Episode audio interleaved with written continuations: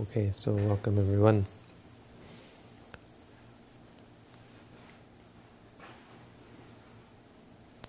I was uh, asked today to comment on a news article, which it's funny. I don't ever don't generally have much to say about the news.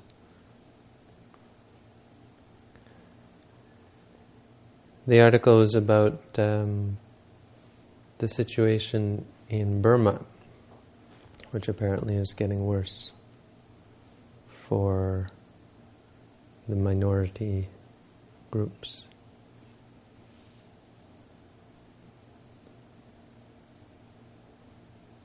And um, so the person asking me about it commented that it seemed troubling that Buddhists would um,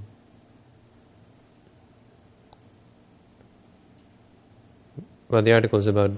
Um, it said that there were Buddhists who were rioting and pillaging and, and destroying mosques and driving out Muslims from the central part of Burma. And so he said he found this troubling that um, Buddhism would be the cause of such a thing, or he found for this reason it troubling to call oneself a Buddhist, or he didn't want to associate himself with Buddhism.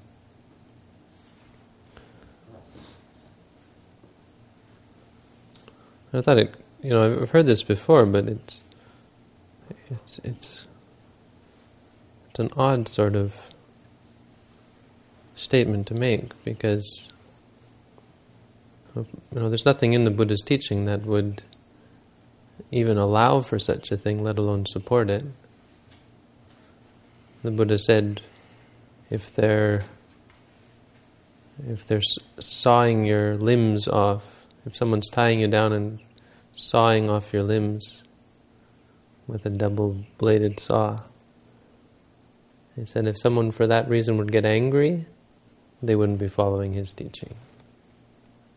So I said, well, Buddhism is just the teaching of the Buddha. So to the extent that you follow his teachings, that makes you Buddhist to that extent. But he wasn't satisfied. He said, well, these people call themselves Buddhist. Shouldn't, aren't they the best, you know, aren't they, aren't they capable of calling themselves Buddhist? And I said, well, no, not really. If someone doesn't follow the teachings of Karl Marx, you can't call him a Marxist. Karl Marx was a political or economic, I don't know, some communist, he was socialism or communism or whatever. Marxism. I can call myself a Marxist all I want, but if I don't follow his teachings, it's it's it's exactly like I said a donkey following after a bunch of horses and saying, I'm a horse, I'm a horse. But his skin isn't like the horse, his sound isn't like a horse. Does donkeys sound like horses? No.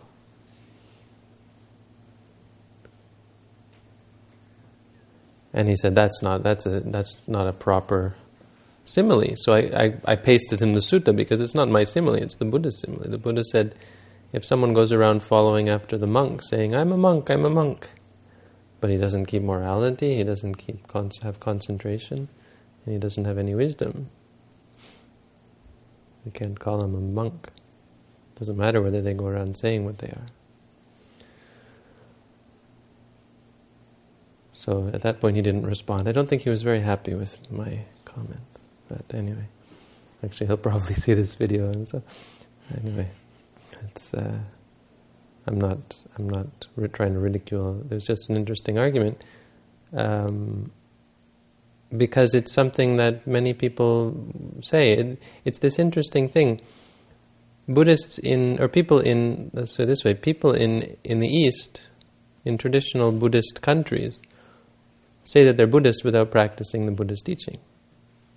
They, they, all they want is to be able to say that they're they're Buddhist. They're not interested. Some people. This is not There are people who are not interested in practicing the Buddhist teaching, but still call themselves Buddhist. And then you have these people who don't want to call themselves Buddhist.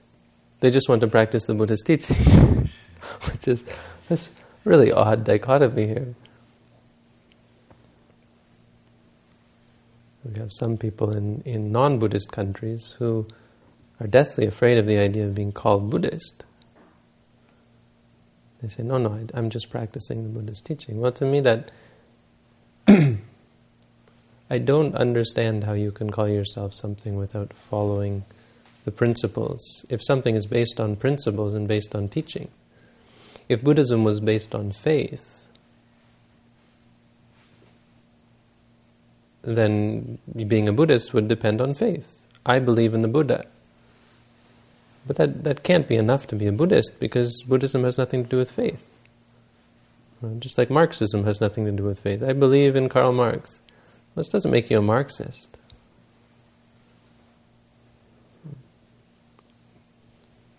I'm, uh, you know, if you're a Jungian, uh, what is this, psychotherapist or psychologist, you have to follow the, you have to practice, you have to teach or, or give therapy according to Jungian methods. Carl Jung, no? So, it's um, just something interesting to comment on because a lot of people say this, and a lot of people in modern times will say this. Even I've heard even Sri Lankan people tell me this. I'm a, someone called himself a Buddhologist because the Buddhism is a science. Well, okay, doesn't matter what you say. I mean, to me, you're a Buddhist if you follow the Buddha's teaching. Doesn't matter what else you might believe or what else you might think. You know? It's um,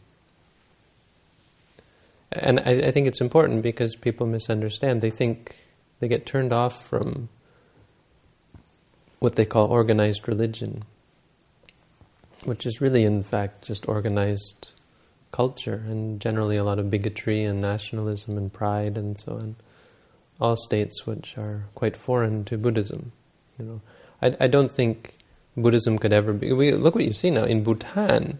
They're kicking people out of Bhutan apparently because they're not Buddhist, kicking these people out of their homes where they've lived for generations. Um, well, you know, there's problems in Sri Lanka. I don't, you know, that's a very compli- complicated situation, but you know, in general, you have people in Buddhist countries who call themselves Buddhist who are not acting very Buddhist. So, I, I wouldn't say this person is Buddhist, that person is not Buddhist. I would say it's a matter of degree. Uh, you know, the, the the more you practice the Buddhist teaching, the more Buddhist you are. You can't say because someone gets angry they're not Buddhist, right? But you can't say that anger is is Buddhism. If a person gets angry, that's because they're Buddhist, or it has something to do with the fact that they're Buddhist, or oh, they're Buddhist. They they you know, look at the Buddhism has bad in it as well. You know, you see, oh, look at these Buddhists doing things. See, all religions are bad. All religions teach people to do evil. I don't see how you can say that. You'd have to find something in the Buddhist teaching that is justifying these actions. So I was in Thailand, for example. The south of Thailand has problems. I don't know if it still it had problems with these people who wanted to take over certain parts of the south. And I said, well, you know, it's probably not that, you know, I was teaching in Thailand, I said, it's probably not that popular, but you know what the Bodhisattva did when he was king? And there was a king in the Jatakas, there was a king who came to take over his city. And they said, well, should we fight? And he said, well, fight? Let him in. If he wants it, let him take it. he gave his kingdom to the enemy. He just said, Come, come, I'm not going to fight you. If you want it, take it. So they took him and they buried him up to his neck in the graveyard and left him there. This is what, uh, this is Buddhism. They buried the Bodhisattva up to his neck in the graveyard. And, and then these uh, jackals came at night because they eat live or dead people. They the helpless. So they came up to the bodhisattva, the head, the biggest dog came up to the bod- the biggest jackal came up to the bodhisattva and he's going to bite the bodhisattva. And the, so the bodhisattva went like this and gave him his neck. Would you do that? What if you were buried up to your neck? What would you do? and there was a jackal coming for you. Hide? You're buried up to your neck. Can't hide. We can see you. You know why he did this? So that the jackal would come in and, and bite his neck. And you know what he did when the jackal went in to bite his neck? He bit the jackal. Sneaky, huh? He did. This is what the Jataka said. He bit the jackal on the neck and just held on. Vicious? And the jackal screamed and was totally in fright and all the other jackals ran away. And the jackal, you know, when a dog, when you, when a dog is trying to escape, it goes crazy. So it started going crazy and tearing up the earth and so on. And suddenly he was free. And then the earth, the jackal tore up the earth, and he could get out. And once he could get out, he chased away the jackal.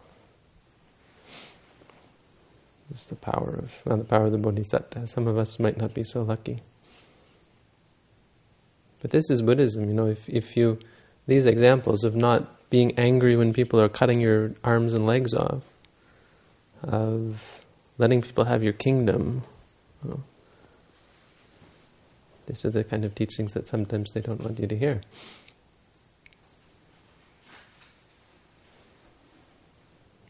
Uh, so it, it, doesn't mean that we have to be completely Buddhist. Sometimes a king, a Buddhist king, might not follow that example.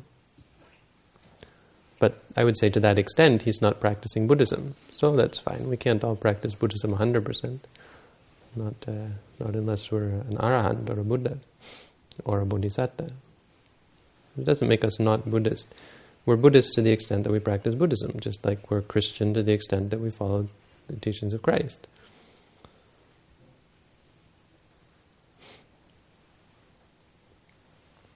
So, I thought this was interesting, something to talk about, but I also thought it would be a good, a good way to uh, approach the question. Well, then, then, what exactly does it mean to be a Buddhist? Because the Buddha didn't didn't just leave this question unanswered. He didn't say, um, "Or just follow my teachings and you're a Buddhist." He did talk about what it means to be a Buddhist, what it means to be following his teachings because he pointed out that many people think they're following the teachings. Not only not only is it a question of um, practicing uh, of, of focusing on the practice, but also a question of practicing correctly or actually practicing.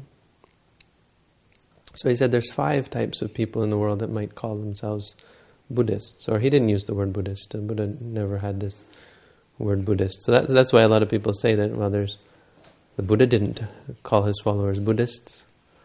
But I think that's splitting hairs because he didn't have to. You know, you're, you're called a Buddhist if you follow the Buddha, the Buddha. Or you can think of whatever name you want, but it's got to be a name for it, whether you identify yourself with it or not.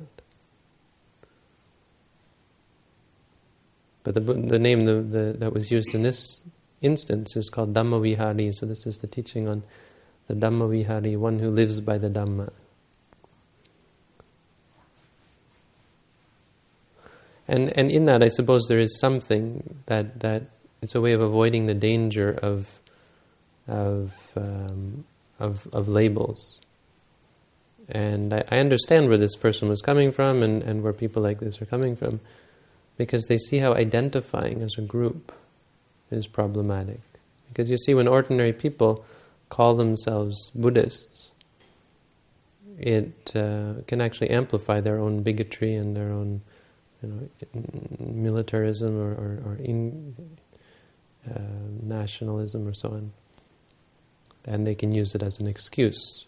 You know, they, they say, well, these people are not Buddhist, and therefore they shouldn't be here, and we want to protect Buddhism, which is ridiculous. It's nothing to do with Buddhism. But uh, you, it may be a reason for uh, being careful to use the term. And you know, in, in fact, if you if you want, you could be careful to, to say. You don't have to go around saying I'm saying to people I'm Buddhist, or or uh, you know, um, promoting the fact that you're Buddhist because it can lead to misunderstandings. So the the Buddha did often, especially being in India, he talked about the Dhamma, and he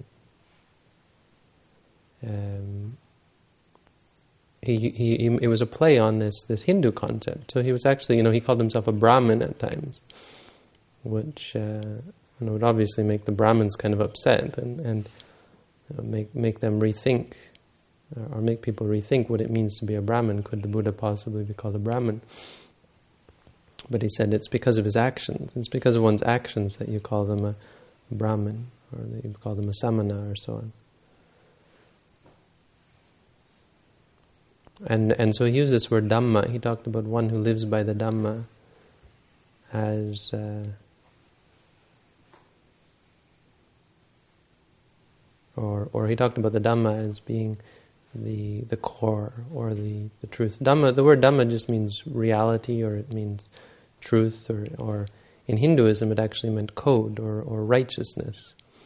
So every group in, in Hinduism has its own code. The warriors have their own code, the Brahmins have their own code, their way of behavior. So, so th- this word Dhammavihari is actually kind of coming from the Hindu uh, religions or the Brahmin religion or, or the religion of India, where they thought everyone had their had their own Dhamma and had to live by their Dhamma. So the warriors had to live by the warrior Dhamma, that means they had to kill each other, or not each other, they had to kill the enemies or so on. And, and, and even fighting in battle was, was considered to be a good thing because it's following your Dhamma, it's living by your Dhamma. So this monk came and asked the Buddha, well, in the Buddha's teaching, what, what does it mean to follow the Dhamma, to live by the Dhamma? To live by the right code, or live by what is right? Or, or to live by the Dhamma, because it's an understanding that this means the Buddha's teaching.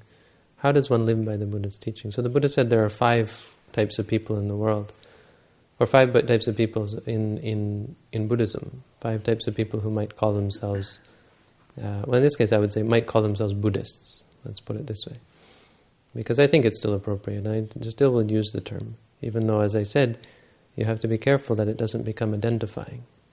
Because Buddhism isn't about, being a Buddhist isn't about identifying yourself as a Buddhist, it's about following the teachings. And whether you call yourself it or not, you naturally become a Buddhist if you're practicing the teachings. It doesn't mean you're anything different. It just means, oh, that person's a Buddhist. Why? Because they list, they they followed the Buddha's teaching. They said the Buddha taught this, and they said well, that makes sense, and so they followed it. But he said there are five types of people who might call themselves one who lives by the Dhamma. The first one is one who studies a lot. The second one is one who recites a lot or memorizes a lot. The third one is one who teaches a lot. The fourth one is one who thinks a lot. And the fifth one is one who practices a lot. You say these are the five people.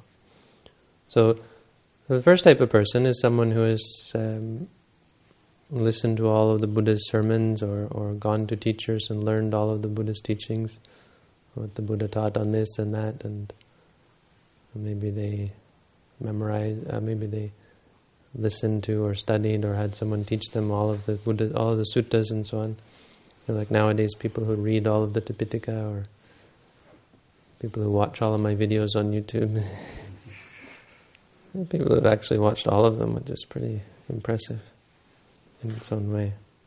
People who study a lot. So some people are like this. They want, you know, people who listen to to Dhamma talks two times, three times a day. Um, this is one who studies a lot. But the Buddha said, No che Dhamma vihari, this is not one who lives by the Dhamma. Because study itself, the, the problem with studying is it has nothing to do with reality. There's not a grasp of, of the connection between what you're studying and what's really going on.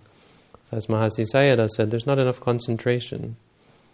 Studying, because there were some people in Burma at the time, uh, the Mahasi Sayadaw, who were trying to get to Nibbana by studying. So they would they would read the books on the 16 stages of knowledge, or they would read through the Visuddhimagga and get some intellectual appreciation of, of the knowledges. They would ask each other, okay, so do you understand impermanence? Yes, everything arises and ceases. Ah, yes, we understand that. If you think about it, it's true. Okay, we've got that stage of knowledge. Then they go on to the next one. Everything ceases, and so on. And he said, well, it would be, if, if they could have enough concentration at that time, it would be possible, actually. And in fact, it is, because some people, when they're listening to the Buddha's teaching, became enlightened. And even nowadays, if you go to meditation centers, people have these stories where they were listening to a Dhamma talk and suddenly they had some profound insight or realization, or maybe even entered into cessation, just when they were listening to the Dhamma. But it had nothing to do with the studying. You see, it's it's because of the level of, of comprehension or understanding that they had by actually practicing what they were studying. So the Buddha would talk about the Four Noble Truths. Well, you can't intellectually understand the Four Noble Truths, or he would talk about the Eightfold Noble Path, or so on. It's only through actually putting these things into practice. It means they would see that, ah, yes, look, everything's arising and ceasing. They would watch the arising and ceasing of phenomena. And the seeing coming and going, the hearing coming and going, and the feelings in the body, the thoughts coming and going, the emotions coming and going. And they would come to see that everything was impermanent, suffering, and non-self. You can do that when you're listening to the Dhamma sometimes. You can even acknowledge the sound in your ear and become enlightened. But it doesn't come just from studying. Studying is only intellectual knowledge. We know this because people can study addiction and still be addicted to things. You know? Doctors can still smoke cigarettes even though they know that smoking cigarettes is bad. Intellectual activity, intellectual learn, uh, knowledge isn't enough. The second type of person, one who, who, who, chants a lot or who memorizes a lot or recites a lot. Um, you know, of course, this refers to monks who would go about reciting the Buddha's teaching, which is how you would learn. The only way to learn is um, to have someone recite it for you, have someone to repeat back the teaching to you. So this would be a person who parroted back the Buddha's teaching, maybe. Uh, or, or I'm specifically talking about someone who spends all their time uh, reciting the Buddha's teaching. The Buddha said this. So when we recite, when we do the chanting, it's um, it's quite pertinent nowadays because there are some people who just do a lot of chanting and they can actually become very nice people as a result. Their minds are very pure and they they they enter into states of concentration as a result of the chanting. But the Buddha said it's not enough. This isn't really someone who lives by the Dhamma because it's just a form of concentration. It's a kind of a peace and a faith. Um, we were talking, someone was talking about prayer and uh, how how actually there are studies that do show some kind of benefit of benefit to the person when they pray. And someone else said, "Well, that's just the placebo effect." Um, but and so I looked up the word placebo. I was interested to know where it came from, and it actually comes from prayer. Placebo means uh, "I will please." I will please the Lord. It's a placebo is actually from the, the, the, the Old Testament. It means I will please the Lord, and it's the start of this prayer that they would do. There's a very esoteric uh, origin of the word placebo. But the meaning is that it, it pleases placebo was used to to somehow it, it became to mean something that pleases you but doesn't actually help you.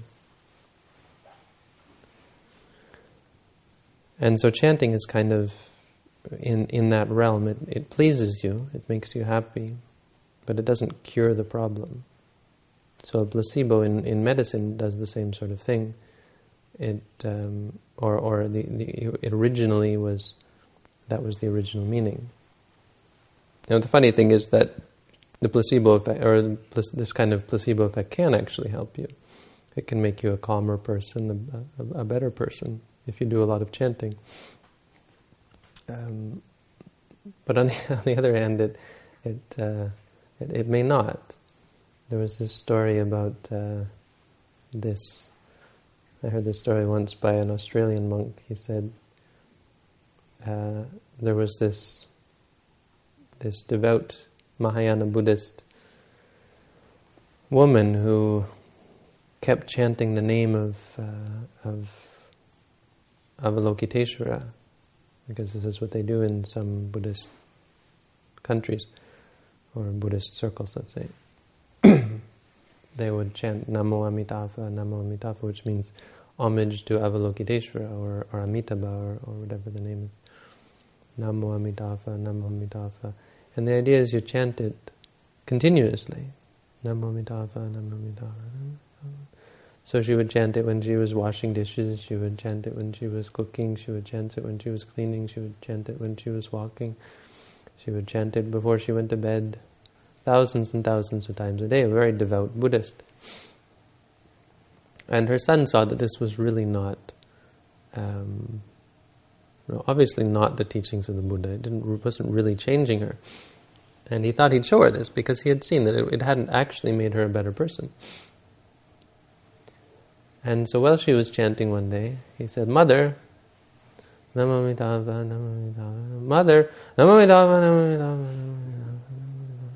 Mother, what do you want? Mother, if, if, if you get angry at me for calling your name three times, how angry do you think Amitabha is going to be for you calling his name thousands of times?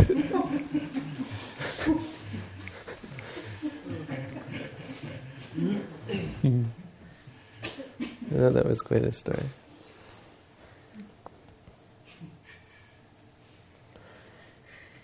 So, so to the extent that that's a true story, um, chanting may not be all that it's cracked out to, up to be.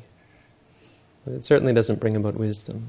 This was his idea, was to bring some sort of understanding of what is chanting for, because it's supposed to, be the mantra, it's supposed to be a mantra to focus the mind and to bring about purity of mind, which is actually a fairly Buddhist thing. In, in that sense, chanting the, this Namo Amitabha could be very well Buddhist. It's just not enough. It doesn't lead one to live by the Dhamma. There's something missing there.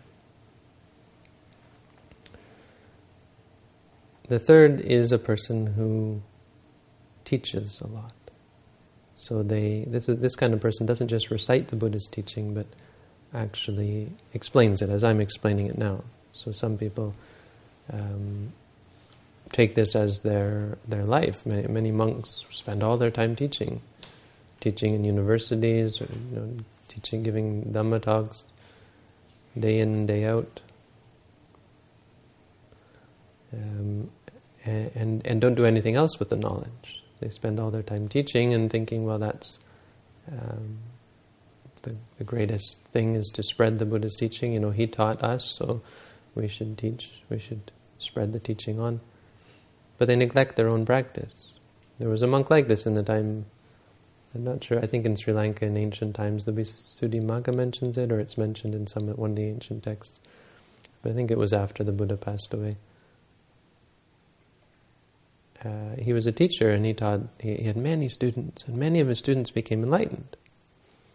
And so one of his student was one of his students was an anagami, and he was sitting in meditation and he thought to himself, "Wow, this is incredible, what we have gained from the Buddha's teaching.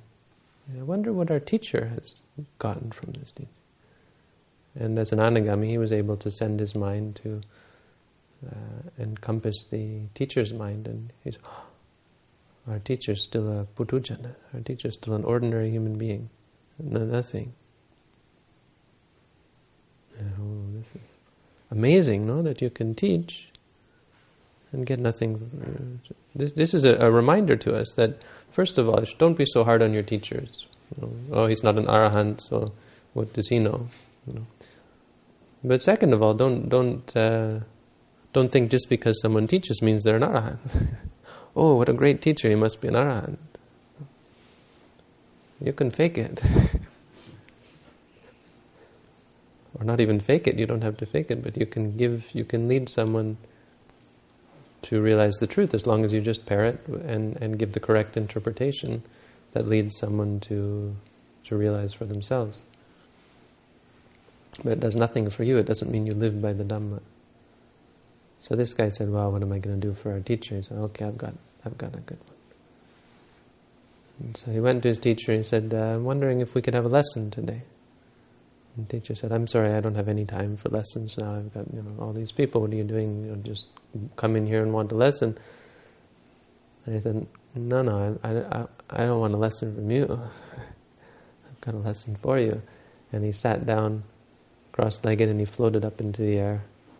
And he said, You don't have time for yourself, let alone time for other people. I don't want your lesson. And he floated out the window. So they say. I've never seen anyone float. I don't know that it really happens, but they say in ancient times uh, you could see, you know, it was like there were flocks of birds in the air because the monks would all be flying around. I think that's in one of the one of the Sri Lankan chronicles. I don't know. Could be. Huh? Uh, I saw a video in like a Discovery, a monk is floating. Floating? Yeah. Mm. And uh, that Discovery show. I think it could be. I mean, I'm not, all of these things I'm very open-minded about it. I, what I don't like is these skeptics who are, not that they say prove it, prove it, but that they seem very bitter about it all. They're kind of threatened by it. Like if they just say, meh, doesn't sound reasonable to me, I'm just going to ignore it, that'd be fine. But they get very in your face about it. I don't believe you. Prove it to me. And they ridicule you and ridicule you and so on. I don't need you to prove it to me. If you believe it, that's fine. It doesn't make a difference to me. Yes. You know, if if a monk can float in the air, it doesn't change my belief system. If he can't float in, if it's impossible, it doesn't change the fact that everything's impermanent, everything's suffering, everything's non-self. You know? doesn't change the core of Buddhism. But so, uh, so that that might be another lesson: is not to get too caught up in in proving these things because it doesn't prove anything. Know, Devadatta apparently could fly through the air, and look what happened to him. Do you know what happened to Devadatta? He, he tried to kill the Buddha. Mm. And he convinced a prince to kill his father. Only there's nothing worse. There's very few things worse than. There's nothing worse than killing your father. The only thing as bad as it, killing your mother, or hurting a Buddha, or killing an arahant, or apparently causing a schism in the sangha. I'm not sure exactly what. Uh, how far you'd have to go to to create a true schism. If he's just a monk, it's bad. But if he's not an arahant, it's not as bad. See, because killing an arahant is really bad. Killing an enlightened being, they're so pure. It's a very powerful deed. You know, like uh, it's easy to kill someone if they've killed lots and lots of people, right? They, everyone, society isn't going to get upset with you if you. Well, I, many societies would. You know, I, I would think it's a bad thing, but many societies in America, like they kill people for killing people. If you kill lots of people, they kill you. In some places. But if the person did nothing wrong and you try to kill them, you get in big trouble for it, right? So there's a difference. And this is kind of naturally you feel this way. So it's very, very hard to kill. You know, killing an arahant is a very, very big thing. Just like killing your mother or your father, you see. It really, really, really changes a person. You have to be careful if, if your parents are uh, dying or so on.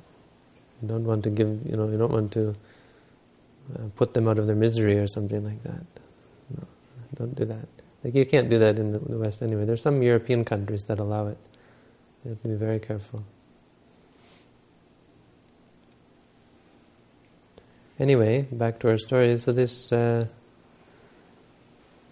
this teacher was was uh, quite alarmed by this, you know, that he had just been given a talking to, and he realized that this was the worst hypocrisy, here. He was teaching all this stuff, but he he remembered the Buddha's words that maybe he remembered the Buddha's words. I'm just making this up.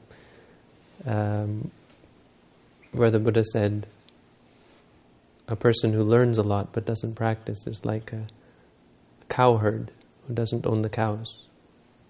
You can look after the cows, but you never, if you don't own the cows, and suppose you have a herd of a thousand cattle, if you don't own them, do you get any milk? No. Any butter? Any cheese? Nothing. You can look after them all day and all night, all, every day, every day in, day out.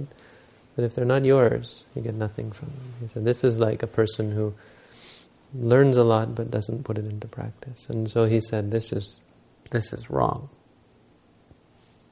And so right then and there he stopped. He gave up all his students and he went off into the forest and he started practicing meditation very strenuously. Pushing himself. He said, I'm going to become an arahant. I'm going to become an arahant. I'm going to become enlightened. And because he was pushing himself so hard, he got nowhere. He got nothing out of it. He practiced and practiced and pushed and so much clinging.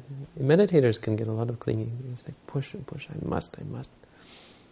And it's not natural because habits are natural. They're very deep and, and organic. So the solution has to be organic. It has to be a slow, gradual, natural process where you get it. You can't force enlightenment. So he got nowhere and he pushed and he pushed and he got stressed and stressed and stressed until he collapsed. And he said, This is useless. I'm useless. I'm uh, in, incapable. He said, I'm one of those people the Buddha called Moga Purisa, useless. They can get nothing out of this. And so he sat down and he started crying. And he was crying and crying, and then and then he heard a sound of some something, and he looked over, and there was a very beautiful, radiant being crying beside him. And he said, Who are you? Wiping away his tears. Who, who are you? I'm an angel. I'm, one, I'm an angel who lives in this forest. Why are you crying? I, I, came here, you know, I knew you were this great teacher, so I came here and I thought I'd practice with you. Well, why are you crying? Well, I saw that you were crying, so I thought, well, that must be the practice that leads to Nibbana. so, so I thought, well, okay, he's crying, cry. When you walked, I walked. When you sat, I sat. When you started crying, I started crying. And he said, oh, this is stupid. He felt very embarrassed. And then he, he said, this is ridiculous. And he got up and he started doing more practice. And he became enlightened as a result. Because he gave up his ego. He realized how ridiculous he was being. So, number three, the person who teaches is not a person who lives by the Dhamma. Number four, a person who thinks about the Dhamma, vitakka bahulo, one who is always thinking. So they consider the Buddha's teaching, is this true, is that true, and they come up with all sorts of arguments and uh, they come up with all sorts of points of, uh, and they're able to understand, you know, like paticca samuppada, it means this, it means that, and you know, they think about whether monks are allowed to eat cheese in the evening or not, and they figure out exactly why. Why I mention that is because I've said this before. There are there the two biggest controversies in uh, Thai Buddhism. This is a monk, a monk told me. He said the two biggest controversies in Thai Buddhism are paticca samuppada and whether monks can eat cheese in the evening. So, weighty subjects that people think about and stay up late debating, late at night debating. Because, because, for example, paticca samuppada can be either three lives or one life. There's the commentary says it's three lives. You know, you've got avidya paccaya sankhara, that's past life, and then sankhara paccaya vijnana. Vijnana up until um, upadana is this life, upadana leads to bhava. Bhava is the next life. Bhava paccaya. But it doesn't mean, I've said talking to this before, it doesn't mean those things are out of the practice of meditation because the other people say, no, it's all in one life, otherwise how could you get rid of avidya if it's in the past?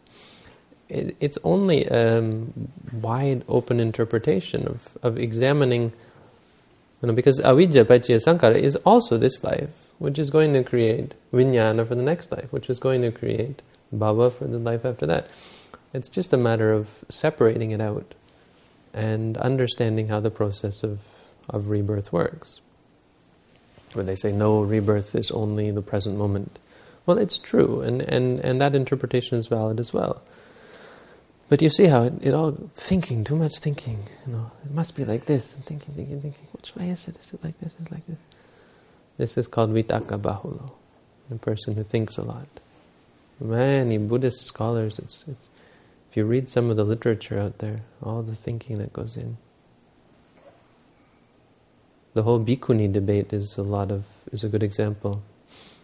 Um, I heard that the bhikkhunis, the bhikkhun, the Theravada bhikkhunis in the world are have a lot of trouble teaching the Dhamma because the people who come to their talks don't want to hear about the Dhamma; they just want to hear about the bhikkhuni. how is it? How do you become a bhikkhuni and so on? And they want they want to argue about it. And, this, this other, the same monk is monk in Thailand. He said to me, "You know, it's a shame because some of them are really good teachers, but they don't have the opportunity because people want to debate and argue and, and, and, and so on. A lot of mental activity. This is called vitakka bahulo. No, so these are the four that are not not Buddhist. And I know, I know, the Buddha didn't use the word Buddhist, but I would say I wouldn't call these people Buddhist. Why? Because they're not really. Uh, you know, if if that's if they only have these and don't have the fifth one, they're not really doing what the Buddha said to do. They're not living by the Dhamma. If they want to call themselves Buddhist, I'm not going to say you're not a Buddhist, but in my mind I'll think they're not a Buddhist. Or as I said, it's not about being a Buddhist or not being a Buddhist. You are Buddhist to the extent that you practice. If you don't practice the Buddhist teaching at all, I'd say, I don't understand how you can be a Buddhist.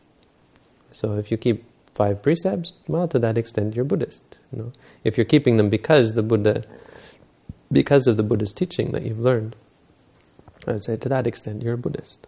If you practice charity, you know, because the Buddha said charity is good, and because you listened and you agree with the Buddha's interpretation of charity, and therefore you practice charity, well, to that extent, you're Buddhist.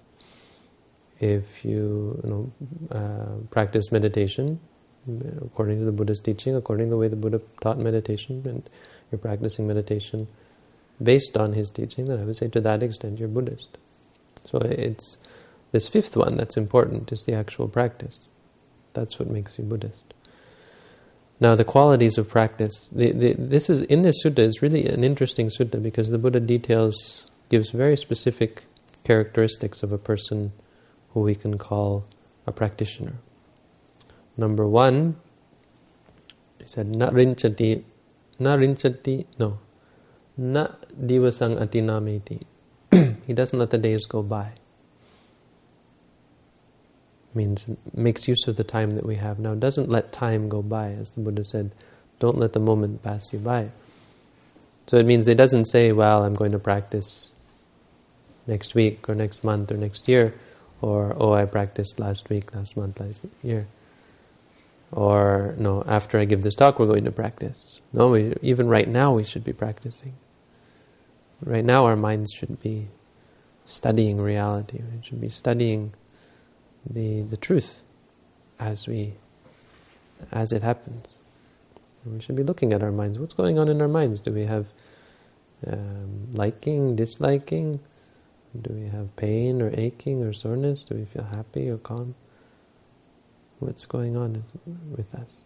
Because it happens every moment. No, there, there is no break. You can't take a break from any of this. Every moment we have we have uh, we have issues that we have to deal with. Every moment we're cultivating good habits or bad habits.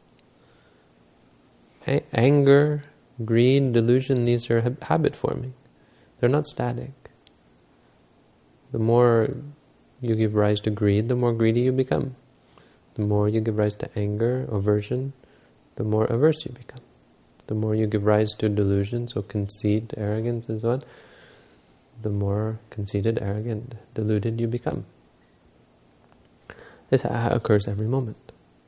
These, if we, if we have a phobia, a fear of something, every time that you get afraid of it, you're reinforcing it. It's not static. This is a big mistake that we make. We don't realize that by getting afraid of something, you're, you're, you're not only staying afraid, you're becoming more afraid. You're cultivating the habit to a greater extent. If we're worried about something, when you worry about something, you're not just reliving the worry, you're actually in, um, encouraging, increasing the worry. This is the, the every moment this happens. It's happening right now. If we're if we're unmindful for one moment, in that moment there will arise uh, the liking or disliking, judging and, and, and projecting and so on. So don't let the don't let time pass by. Don't let the days pass by. Ask yourself. This is one of the things. Abhinna pachave kitabang. One of the things that monks should frequently reflect upon. Uh, I remember the Pali. How are the days and months? How, what am I doing as the days and nights fly by? Vitipa.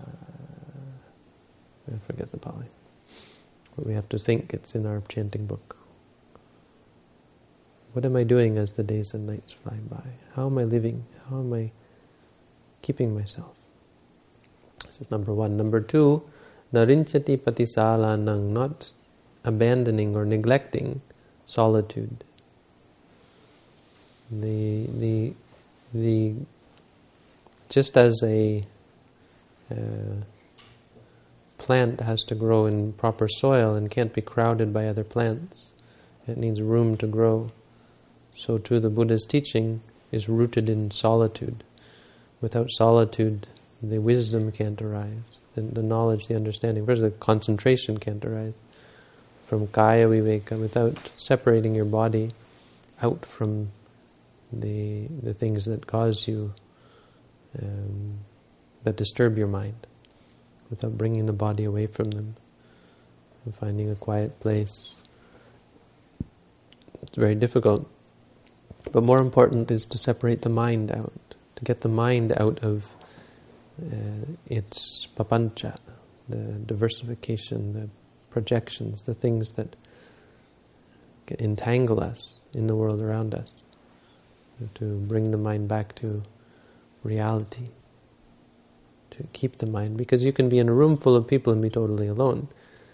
Um, the wonderful thing, one of the most wonderful things you realize about the Buddha's teaching is that the world can be chaotic as it might, as it wants around in, around you, and you can be totally as though you were in a forest.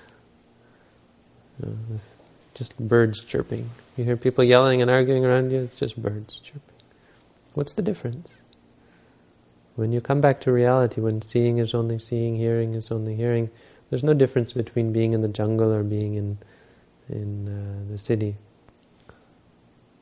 In the jungle, the trees are made of wood. In the city, they're made of concrete. It's the only difference. So, so the ability to pull yourself out of the the world, because most of the world, most of what we call the world, is just concepts. All of the our cities and, and people and places and things, these are all just concepts. You can see this when you start acknowledging things as they are and cutting yourself off from the projections and the uh, attachments when you just see things arising and ceasing. You realize that they're all the same. That in the end you can choose what to do. If you want to get addicted to them, you cultivate addiction. You come to see what uh, what really makes up our experience. That addiction and aversion and so on are not atomic. They have lots of little subatomic particles and pieces and events, sequences of events that we can change, that we can redirect, can overcome. So this is number two, is to don't neglect solitude, don't get caught up in the world, don't lose yourself in the world because that's the best way to let, to lose your meditation. As soon as you get caught up in something, this is a problem, this is an issue, and you don't, you lose, you lose your mindfulness, you lose your focus. Number two.